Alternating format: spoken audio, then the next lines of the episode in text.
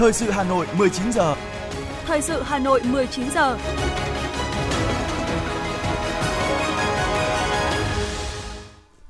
Quang Minh và Phương Nga xin kính chào quý vị và các bạn. Bây giờ là chương trình thời sự của Đài Phát thanh và Truyền hình Hà Nội, phát trực tiếp trên sóng phát thanh. Tối nay thứ ba, ngày 17 tháng 1 năm 2023. Chương trình có những nội dung chính sau đây.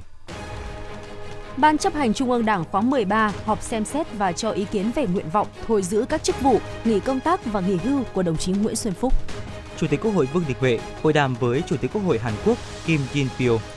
Bộ Ngoại giao tổ chức trọng thể lễ kỷ niệm 50 năm ngày ký Hiệp định Paris 27 tháng 1 năm 1973, 27 tháng 1 năm 2023. Kế hoạch chạy tàu cắt Linh Hà Đông trong dịp Tết Nguyên đán Quý Mão năm 2023.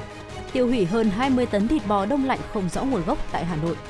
Phần tin thế giới có những thông tin Hàn Quốc chuẩn bị cho chuyến thăm của Bộ trưởng Quốc phòng Mỹ Austin.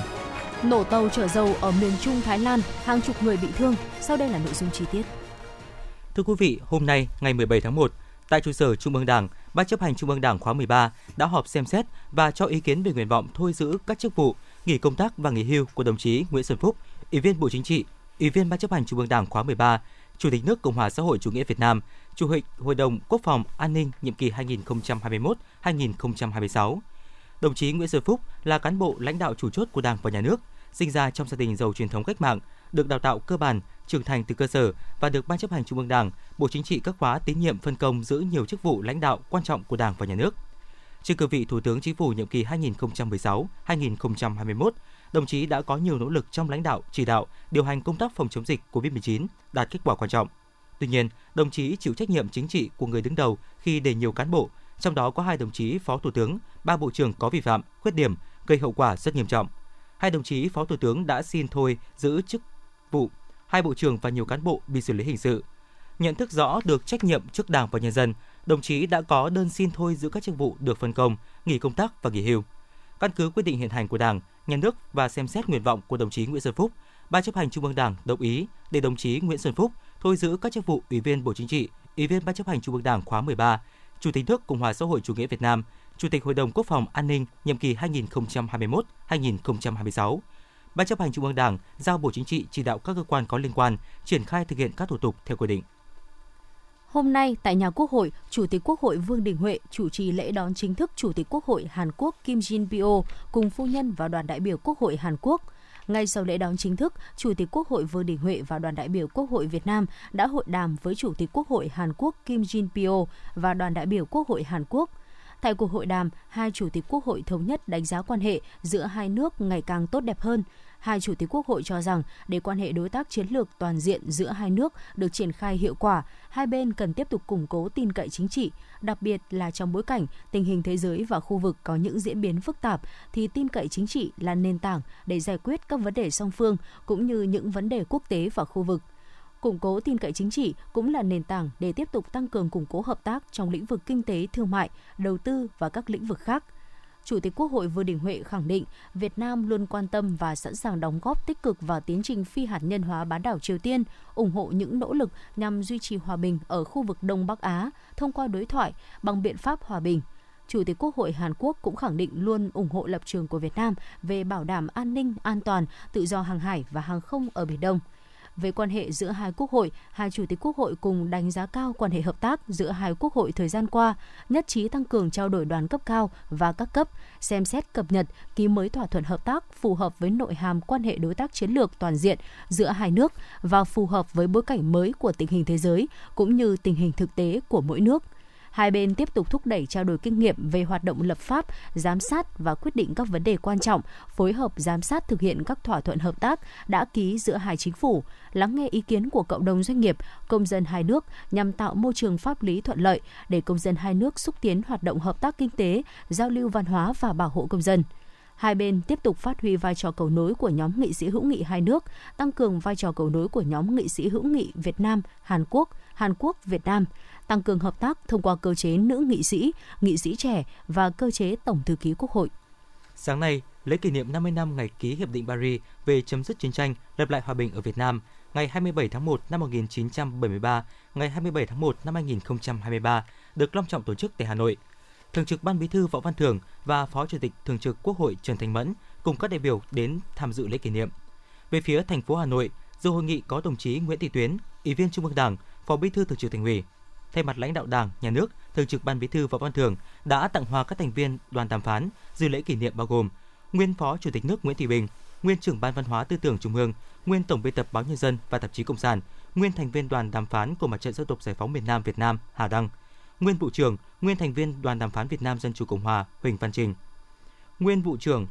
nguyên cán bộ phiên dịch của đoàn đàm phán Việt Nam Dân chủ Cộng hòa Phạm Ngạc. Trong diễn văn kỷ niệm, Bộ trưởng Ngoại giao Bùi Thanh Sơn nhấn mạnh, độc lập, tự cường và toàn vẹn sông non sông là nguyên tắc bất biến, là sợi chỉ đỏ xuyên suốt lịch sử hàng nghìn năm dựng nước và giữ nước của dân tộc Việt Nam. Bên cạnh kiên cường bảo vệ độc lập, chủ quyền quốc gia, ông cha ta luôn chú trọng hoạt động ngoại giao, tạo nên truyền thống và bản sắc riêng của nền ngoại giao Việt Nam đầy hào khí, hòa hiếu, trọng lẽ phải, chính nghĩa và công lý. Theo Bộ trưởng Bùi Thành Sơn, từ đàm phán bảo vệ nền độc lập sau cách mạng tháng 8 năm 1945 đến đàm phán ký kết hiệp định Geneva năm 1954 và đỉnh cao là đàm phán ký kết hiệp định Paris năm 1973, tạo tiền đề để nhân dân ta thực hiện khát vọng hòa bình, độc lập dân tộc, thống nhất đất nước và phát triển phồn vinh. Thưa quý vị, ngày 27 tháng 1 năm 1973, Hiệp định Paris về chấm dứt chiến tranh, lập lại hòa bình ở Việt Nam được ký kết, tạo ra bước ngoặt mới cho cuộc kháng chiến chống Mỹ của dân tộc Việt Nam. Đây được coi là chiến thắng vĩ đại không chỉ của nhân dân Việt Nam mà còn của cả nhân dân yêu chuộng hòa bình trên toàn thế giới. Đánh giá về tầm vóc, ý nghĩa lịch sử của Hiệp định Paris đối với tiến trình cách mạng Việt Nam, giáo sư Vũ Dương Huân, nguyên giám đốc Học viện Ngoại giao khẳng định, Hiệp định Paris là tổng hòa thắng lợi quân sự, chính trị và ngoại giao buộc Mỹ phải chấm dứt chiến tranh, rút hết quân, tạo cục diện mới để đi đến thắng lợi cuối cùng.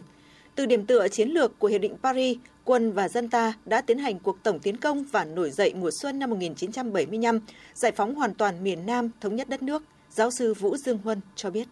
Những cái về xử lý rất là khôn khéo với Liên Xô Trung Quốc chính là cái cơ sở để mình giữ được độc lập tự chủ và đồng thời trong quá trình đàm phán hội nghị Paris thì Liên Xô Trung Quốc đều muốn can thiệp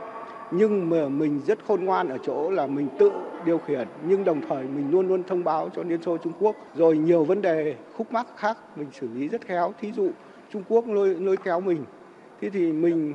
có những biện pháp xử lý rất là khôn ngoan để mà Trung Quốc không không chê trách được mình. Hiệp định Paris đã tạo ra điều kiện và môi trường để Việt Nam thiết lập quan hệ ngoại giao với các nước, tranh thủ sự ủng hộ của bạn bè quốc tế cho cuộc đấu tranh vì hòa bình, chính nghĩa và thống nhất đất nước của nhân dân Việt Nam. Đây là nền tảng quan trọng để trong thời kỳ đổi mới, chúng ta khai thông, nối lại và bình thường hóa các mối quan hệ đối ngoại, phá bỏ sự bao vây, cô lập, cấm vận, mở ra một thời kỳ hội nhập sâu rộng vào khu vực và thế giới, góp phần nâng cao vị thế uy tín của nước ta trên trường quốc tế. Đại tá Đào Chí Công, nguyên sĩ quan liên lạc đoàn đại biểu quân sự Chính phủ Cách mạng Lâm thời Cộng hòa miền Nam Việt Nam cho biết. Nếu như mà chúng ta mà không có chiến lược à, thiên, thiên, ờ, quân sự thiên tài của lãnh tụ Hồ Chí Minh đánh đôi từng bước đánh đổ từng bộ phận. Nếu mà tương quan so sánh lực lượng thua ngay đánh đối diện à, bước đi từng bước một đầu tiên để Mỹ ra. Nhưng mà cái bước thứ hai đánh vô nghị nhào. Chúng ta cũng không phải làm sao giải quyết vấn đề là dân tộc vấn đề nhân bản vấn đề là, là, là nhân văn đều là người Việt Nam cả chúng ta làm sao để đánh như thế nào sức ép như thế nào để bên kia phải chấp nhận cái chuyện đầu hàng vô điều kiện là tốt nhất thì tránh mọi cái tổn thất thì cuộc cách mạng thứ hai đánh cho ngụy nhà thì đúng là như thế Công tác tuyên truyền trong nước và tuyên truyền đối ngoại là nhân tố quan trọng góp phần tạo nên thắng lợi của Hiệp định Paris khi hiệu triệu tinh thần dân tộc ở cả miền Nam, tiền tuyến thành đồng và miền Bắc hậu phương xã hội chủ nghĩa. Công tác thông tin tuyên truyền song hành với đối ngoại nhân dân đã làm sáng tỏ tính chính nghĩa của cuộc kháng chiến cứu nước, thúc đẩy hình thành mặt trận nhân dân thế giới ủng hộ Việt Nam và phong trào nhân dân Mỹ chống chiến tranh. Thắng lợi của Hiệp định Paris là kết quả của sự vận dụng nhuần nhuyễn và xuyên suốt tư tưởng ngoại giao Hồ Chí Minh, đánh dấu sự trưởng thành của nền ngoại giao cách mạng Việt Nam hiện đại. Đỉnh cao của quá trình đàm phán tiến tới ký kết Hiệp định Paris là sự phối hợp linh hoạt, sáng tạo và biện chứng giữa ba mặt trận đấu tranh quân sự, chính trị và ngoại giao, tạo nên thế trận vừa đánh vừa đàm, Hiệp định Paris cũng là kết tinh của sự phối hợp giữa đối ngoại đảng, ngoại giao nhà nước với đối ngoại nhân dân, sức mạnh dân tộc với sức mạnh thời đại.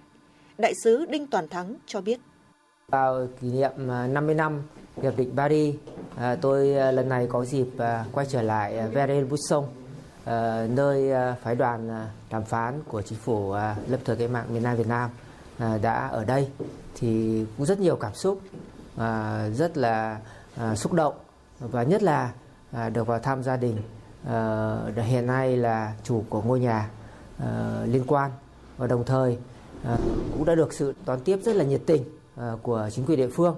Cuộc đàm phán Paris để lại nhiều bài học quý báu cho các thế hệ hôm nay. Trong đó quan trọng hơn cả là việc kiên định nguyên tắc độc lập, tự chủ, lấy lợi ích quốc gia dân tộc làm cơ sở cho đường lối và quyết sách. Bài học về sự tin tưởng tuyệt đối vào vai trò lãnh đạo của Đảng, lấy đại đoàn kết toàn dân tộc làm nòng cốt, chủ động sáng tạo trong đấu tranh ngoại giao để tăng cường đoàn kết quốc tế, tranh thủ các nguồn lực và xu hướng tiến bộ trên thế giới. Hiệp định Paris là minh chứng lịch sử sống động cho khát vọng hòa bình và truyền thống ngoại giao hòa hiếu của dân tộc Việt Nam, là tiền đề quan trọng của đường lối đối ngoại độc lập, tự chủ, đa phương hóa, đa dạng hóa trong thời kỳ đổi mới và hội nhập quốc tế sâu rộng những năm qua. Những bài học quý báu từ cuộc đàm phán lịch sử này vẫn còn vẹn nguyên giá trị và tiếp tục được vận dụng hiệu quả trong triển khai đường lối đối ngoại tại Đại hội 13 của Đảng.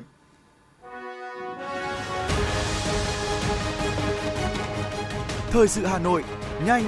chính xác, tương tác cao. Thời sự Hà Nội, nhanh, chính xác, tương tác cao.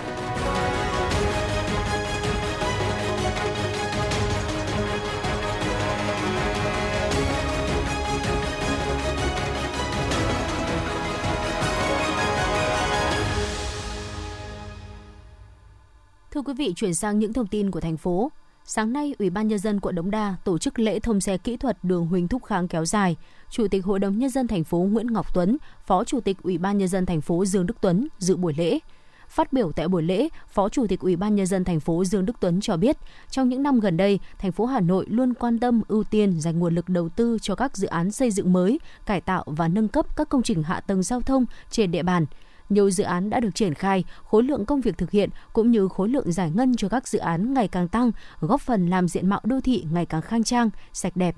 quy hoạch mạng lưới giao thông của thành phố ngày càng hoàn thiện, tình hình ùn tắc giao thông dần được giải quyết tại nhiều khu vực, giúp người dân lưu thông thuận lợi hơn. Nhân dịp này, Chủ tịch Ủy ban nhân dân thành phố đã tặng bằng khen cho hai tập thể và bốn cá nhân có thành tích trong tổ chức thực hiện dự án đường Huỳnh Thúc Kháng kéo dài. Phát biểu tại hội nghị tổng kết một năm thực hiện cải tạo chung cư cũ trên địa bàn thành phố sáng nay, Phó Chủ tịch Ủy ban nhân dân thành phố, Phó trưởng ban thường trực Ban chỉ đạo Dương Đức Tuấn yêu cầu năm 2023, các sở ngành và Ủy ban nhân dân các quận phải quyết liệt tăng cường kỷ luật, kỷ cương, làm việc có hiệu quả hơn. Theo Phó Chủ tịch, để tháo gỡ, Phó Chủ tịch yêu cầu công tác kiểm định các chung cư cũ phải phân kỳ thực hiện, không để nguồn lực mới đồng loạt, đảm bảo thực hành tiết kiệm, chống lãng phí. Đồng thời, các sở ngành tham mưu cho thành phố sớm ban hành các quyết định buộc thẩm quyền theo quy định tại Nghị định số 69 liên quan đến hệ số ca đền bù, quyết định lựa chọn nhà đầu tư. việc quy hoạch tổng mặt bằng các khu chung cư có thể thực hiện theo mô hình ước lệ hóa khung định hình, khuyến khích xã hội hóa tài trợ kinh phí lập quy hoạch. Phân đấu quý 3 năm nay có thể lựa chọn 1 đến 2 chung cư thuận lợi triển khai cải tạo trước. Chiều nay, đồng chí Nguyễn Ngọc Tuấn, Phó Bí thư Thành ủy, Chủ tịch Hội đồng nhân dân thành phố, Phó trưởng đoàn đại biểu Quốc hội thành phố và đồng chí Nguyễn Mạnh Quyền, Phó Chủ tịch Ủy ban nhân dân thành phố đã thay mặt lãnh đạo thành phố tiếp các nghệ nhân, thợ giỏi của thành phố tới thăm. Chúc Tết nhân dịp Tết Nguyên đán Quý Mão 2023 nhấn mạnh trong năm qua trước tình hình khó khăn của dịch bệnh nhưng thành phố đã phát triển kinh tế xã hội với những kết quả vượt bậc đảm bảo an sinh xã hội trong sự tăng trưởng đó có sự đóng góp rất lớn của hội nghệ nhân thợ giỏi thành phố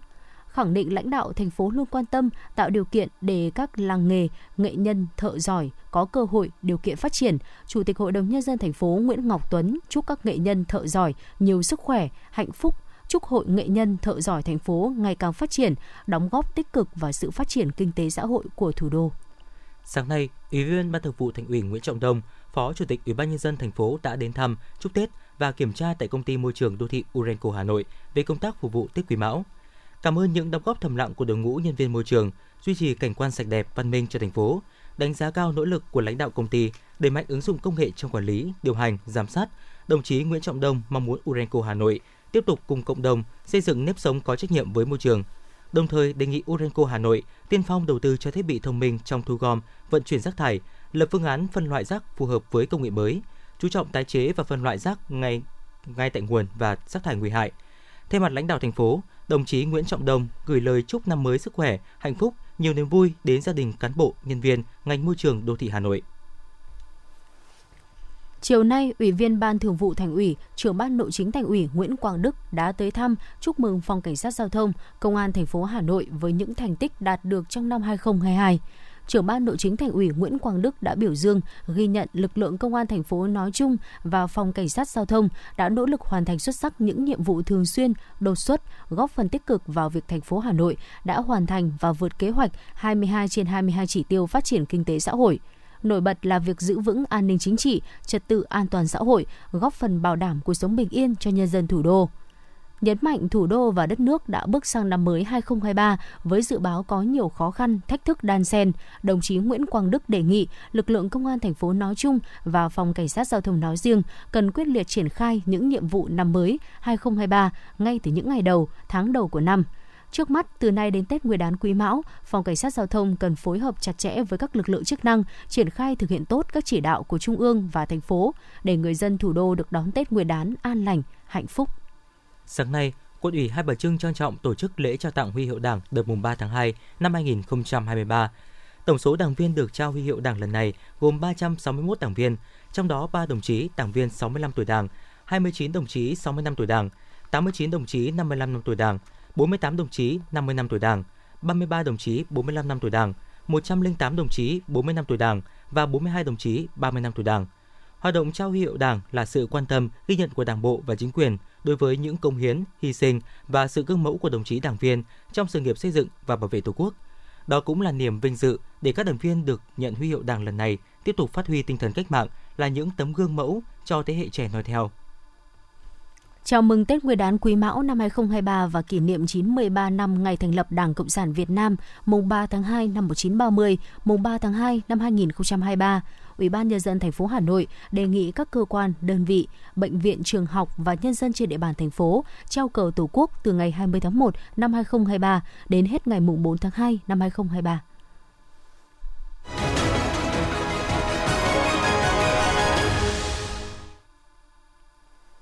Với phương châm mọi đoàn viên công đoàn, người lao động đều có Tết, Liên đoàn Lao động thành phố đã tổ chức nhiều hoạt động thiết thực đem lại lợi ích vật chất và tinh thần cho đoàn viên công đoàn. Chương trình Tết Xung Vầy 2023 tạo ra không khí vui tươi đầm ấm nhằm chăm lo tốt hơn cho công nhân viên chức và người lao động, nhất là đoàn viên, công nhân viên chức lao động có hoàn cảnh khó khăn. Ghi nhận của phóng viên Kim Xuyến. Anh Nguyễn Trung Lương, công nhân tại công ty Meco rất phấn khởi vì Tết Nguyên đán Quý Mão này được Liên đoàn Lao động thành phố hỗ trợ vé xe và quà Tết từ chương trình Tết Xung Vầy năm 2023. Anh Nguyễn Trung Lương chia sẻ. Rất là ờ, vinh dự và xúc động được công đoàn ờ, quan tâm ờ, đến đời sống công nhân tốt. Về tổ chức gia đình vui Tết vui vẻ, đầm ấm hơn hơn mọi năm. Nét mới trong chương trình Tết Xung Vầy năm nay là Liên đoàn Lao động thành phố đã tổ chức phiên trợ nghĩa tình cho công nhân lao động để công nhân lao động được hưởng chọn một cái Tết trọn vẹn và mang đầy ý nghĩa. Dù cuộc sống còn nhiều khó khăn, nhưng người lao động ai cũng có được một cái Tết xung vầy, xuân đầm ấm. Ông Lê Đình Hùng, Phó Chủ tịch Liên đoàn Lao động thành phố Hà Nội cho biết. Cứ mỗi cái dịp ờ, Tết đến xuân về thì ờ, các tổ chức công đoàn của chúng tôi đều rất quan tâm ờ, chăm lo cho đến công nhân lao động, đoàn viên của mình và đặc biệt đó là những công nhân lao động có hoàn cảnh khó khăn. Xuất quà thì trị giá không lớn, thế nhưng mà rõ ràng đây là thể hiện cái tình cảm và cái trách nhiệm của chức công đoàn. Năm nay thì Liên đoàn lao động thành phố, các cấp công đoàn của thủ đô thì ờ, thì đều tổ chức các hoạt động Tết xuân vầy, tổ chức tặng vé xe, tổ chức tặng quà ờ, cho công nhân. Thông qua chương trình Tết xuân vầy, đoàn viên và người lao động thấy được vai trò của tổ chức công đoàn là tổ ấm, là người đại diện, chăm lo, bảo vệ quyền, lợi ích của họ. Từ những hoạt động thiết thực ý nghĩa dành cho công nhân lao động như các phần quà thăm hỏi, hàng nghìn tấm vé xe nghĩa tình, chương trình Tết xung vầy, các hoạt động chăm lo thiết thực cho đoàn viên và người lao động của các cấp công đoàn thực sự đem lại niềm vui, phấn khởi và hạnh phúc cho công nhân lao động khi Tết đến xuân về, góp phần khích lệ tinh thần công nhân lao động thêm hăng hái thi đua, lao động sản xuất trong năm mới Quý Mão 2023.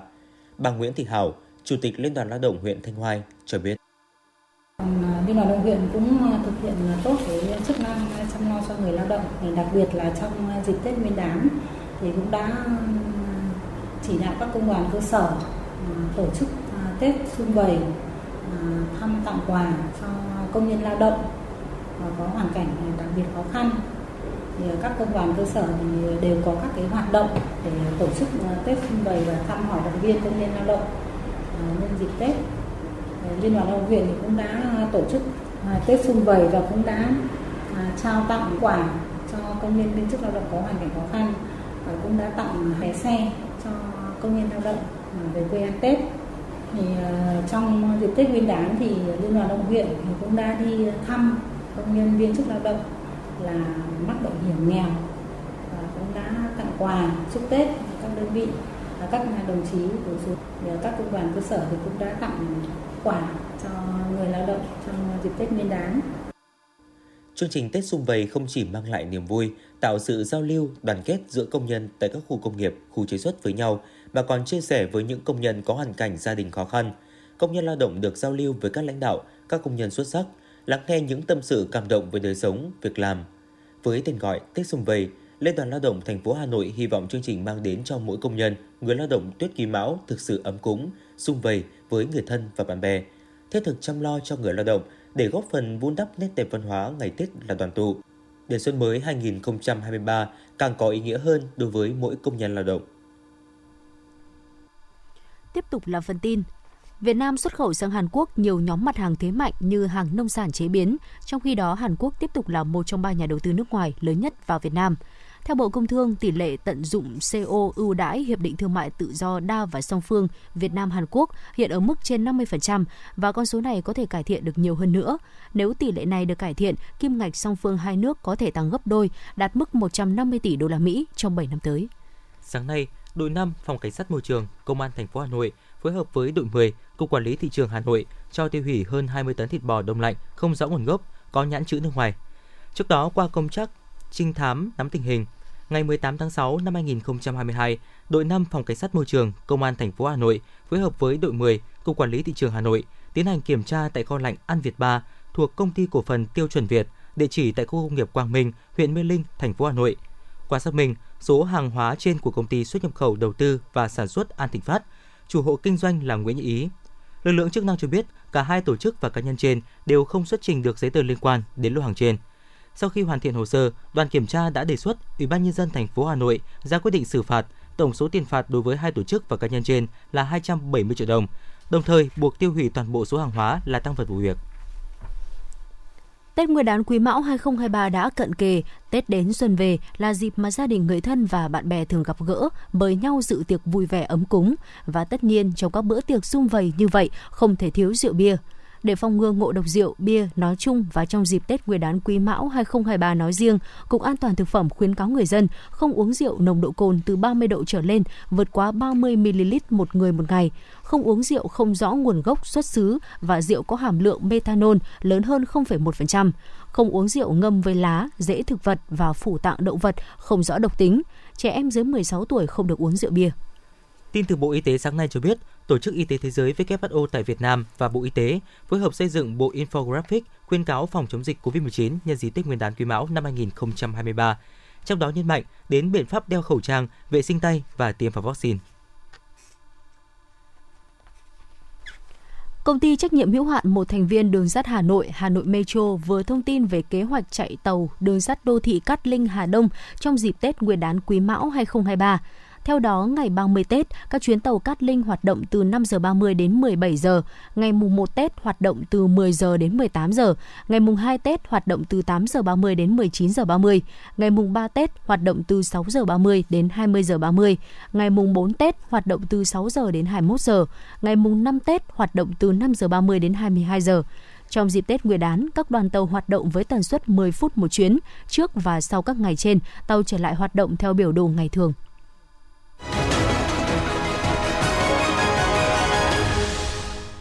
Xin được chuyển sang những thông tin quốc tế. Thưa quý vị, Bộ Quốc phòng Hàn Quốc cho biết nước này và Mỹ đang tiến hành tham vấn về công tác chuẩn bị cho chuyến thăm của Bộ trưởng Quốc phòng Mỹ Lloyd Austin với Seoul. Hiện tại chưa rõ thời điểm chính xác chuyến thăm trên, nhưng có thể sẽ diễn ra vào cuối tháng 1 sau kỳ nghỉ Tết Nguyên đán của Hàn Quốc từ ngày 21 đến ngày 24 tháng 1 tới lực lượng đặc nhiệm Nam Âu châu Phi của quân đội Mỹ sẽ tổ chức tập trận Justify Accord 2023 cùng các nước Đông Phi vào cuối tháng 1 và cuối tháng 2 năm 2023. Cuộc tập trận sẽ bao gồm các hạng mục bắn đạn thật, một khóa học về không gian mạng, huấn luyện thực địa và các hoạt động đặc biệt. Bộ Tư lệnh châu Phi của Mỹ cho biết sẽ có khoảng 800 người tham gia từ 20 quốc gia đối tác, trong đó có 6 quốc gia châu Phi. Đây là cuộc tập trận hàng hải đa quốc gia lớn nhất ở Tây và Trung Phi với 29 quốc gia tham gia một quan chức Iran xác nhận các máy bay chiến đấu Sukhoi Su-35 sẽ đến Iran vào đầu năm mới theo lịch 34, sẽ bắt đầu vào ngày 21 tháng 3. Việc chuyển giao các máy bay chiến đấu Su-35 của Nga nếu diễn ra sẽ có ý nghĩa đặc biệt trong việc nâng cấp đáng kể sức mạnh cho lực lượng không quân Iran, vốn có trang bị hết sức kiêm tốn do các lệnh trừng phạt của phương Tây. Bên cạnh việc phục vụ trong lực lượng hàng không vũ trụ Nga, Su-35 cũng đã được xuất khẩu sang Trung Quốc. Vương quốc Anh và Liên minh châu Âu EU đã ra tuyên bố chung sau cuộc gặp giữa trưởng đoàn đàm phán EU Maros Sefcovic với Ngoại trưởng Anh James Cleverly và Bộ trưởng phụ trách vấn đề Bắc Ireland của chính phủ Anh Chris Hayton Harris. Nghị định thư Bắc Ireland là một phần quan trọng trong thỏa thuận Brexit, Anh rời EU cho phép Bắc Ireland nằm trong thị trường hàng hóa chung của EU nhằm tránh một biên giới cứng trên đảo Ireland. Phó Chủ tịch Ủy ban châu Âu EC Maros Sefcovic cho biết tức cơ quan này sẽ khởi động kế hoạch mua khí đốt chung trước khi mùa hè nhằm giúp những nước thành viên làm đầy kho dự trữ và tránh tình trạng thiếu năng lượng vào mùa đông tới. Dự kiến EC sẽ công bố lượng khí đốt mà các nước EU dự kiến mua chung vào mùa xuân tới để thu hút thêm nhiều đề xuất của các nhà cung cấp. Ngày 17 tháng 1, một tàu chở dầu cập cảng tại một xưởng đóng tàu trên sông Meklong ở huyện Muang, tỉnh Samut Songkhram, miền trung Thái Lan thì bất ngờ phát nổ và gây hỏa hoạn khiến hàng chục người bị thương. Lực lượng cứu hộ đang nỗ lực khống chế ngọn lửa và sơ tán những người bị thương. Ngày 16 tháng 1, tại một ngôi nhà thuộc khu dân cư Gosen, bang California, miền Tây nước Mỹ, đã xảy ra một vụ xả súng kinh hoàng làm 6 người thiệt mạng, bao gồm một bà mẹ 17 tuổi và một em bé 6 tháng tuổi. Nhà chức trách xác định vụ tấn công này là có chủ đích và là một vụ thảm sát kinh hoàng. Tuần trước, cảnh sát đã tiến hành khám xét khu dân cư này nhằm tìm kiếm chất gây nghiện. Viện khí tượng Cuba cho biết vào thời điểm sáng sớm ngày 16 tháng 1, một số trạm đo đạc tại Cuba thậm chí còn ghi nhận mức nhiệt trong khoảng từ 3,7 tới 4 độ C. Đây là hiện tượng thời tiết bất thường tại quốc đảo Caribe này.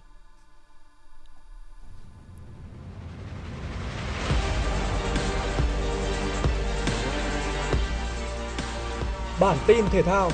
Bản tin thể thao.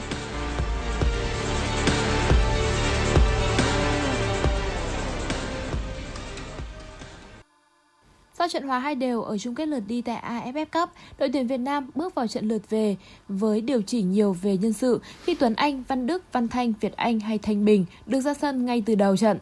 Bên kia chiến tuyến, dù nắm giữ lợi thế sân nhà và hòa có tỷ số trong trận lượt đi, Thái Lan vẫn đẩy cao đội hình để tấn công. Bước ngoặt của trận đấu đến vào phút 25. Adisak Grayson nhả bóng vừa tầm để Theraton Bumathan tung cú sút mở tỷ số. Bàn thắng khiến cuộc đối đầu trở nên nóng hơn với những pha va chạm của hai đội, nhưng không có thêm bàn thắng nào được ghi. Sang hiệp 2, Việt Nam nỗ lực đẩy cao tốc độ trận đấu, cùng với đó là những sự thay đổi nhân sự. Tuy nhiên, trong một ngày mà hàng phòng ngự bên phía Thái Lan thi đấu hiệu quả, chúng ta đã không thể xuyên thủng mảnh lưới đối phương. Trận đấu kết thúc với tỷ số 1-0 nghiêng về Thái Lan. Và với tổng tỷ số 3-2 sau hai lượt trận, Thái Lan vô địch AFF Cup 2022. Với danh hiệu áo quân, thầy trò huấn luyện viên Park Hang-seo nhận phần thưởng 100.000 đô la Mỹ, tương đương với 2,3 tỷ đồng. Ngoài ra, Tiến Linh và Đăng Đa nhận giải vua phá lưới với 6 pha lập công, được thưởng mỗi cầu thủ là 5.000 đô la Mỹ. Đáng chú ý, đây là lần thứ 5 Đăng Đa nhận danh hiệu này sau các năm 2008, 2012,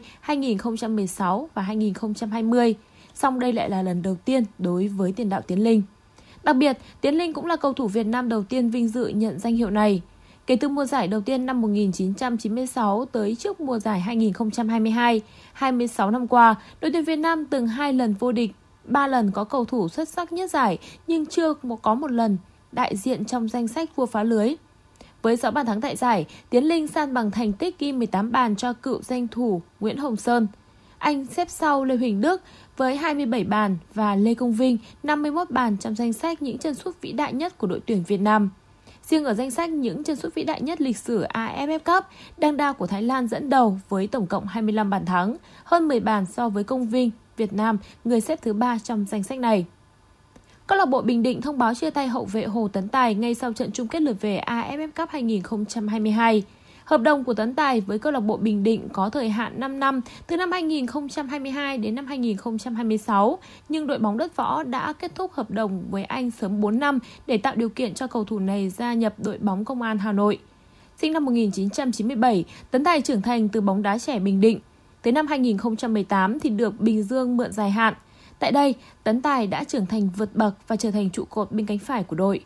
Cuối mùa 2020, câu lạc bộ Bình Định giành vé thăng hạng V-League. Hồ Tấn Tài được Bình Định gọi trở lại. Hai năm qua, Tấn Tài là hậu vệ phải hay bậc nhất bóng đá Việt Nam khi liên tục ghi bàn và kiến tạo ở cả cấp độ câu lạc bộ lẫn đội tuyển quốc gia. Tính riêng năm 2022, Tấn Tài ghi 5 bàn ở V-League, 2 bàn ở vòng loại thứ 3 World Cup 2022 và một bàn trong hành trình giành ngôi Á quân AFF Cup 2022.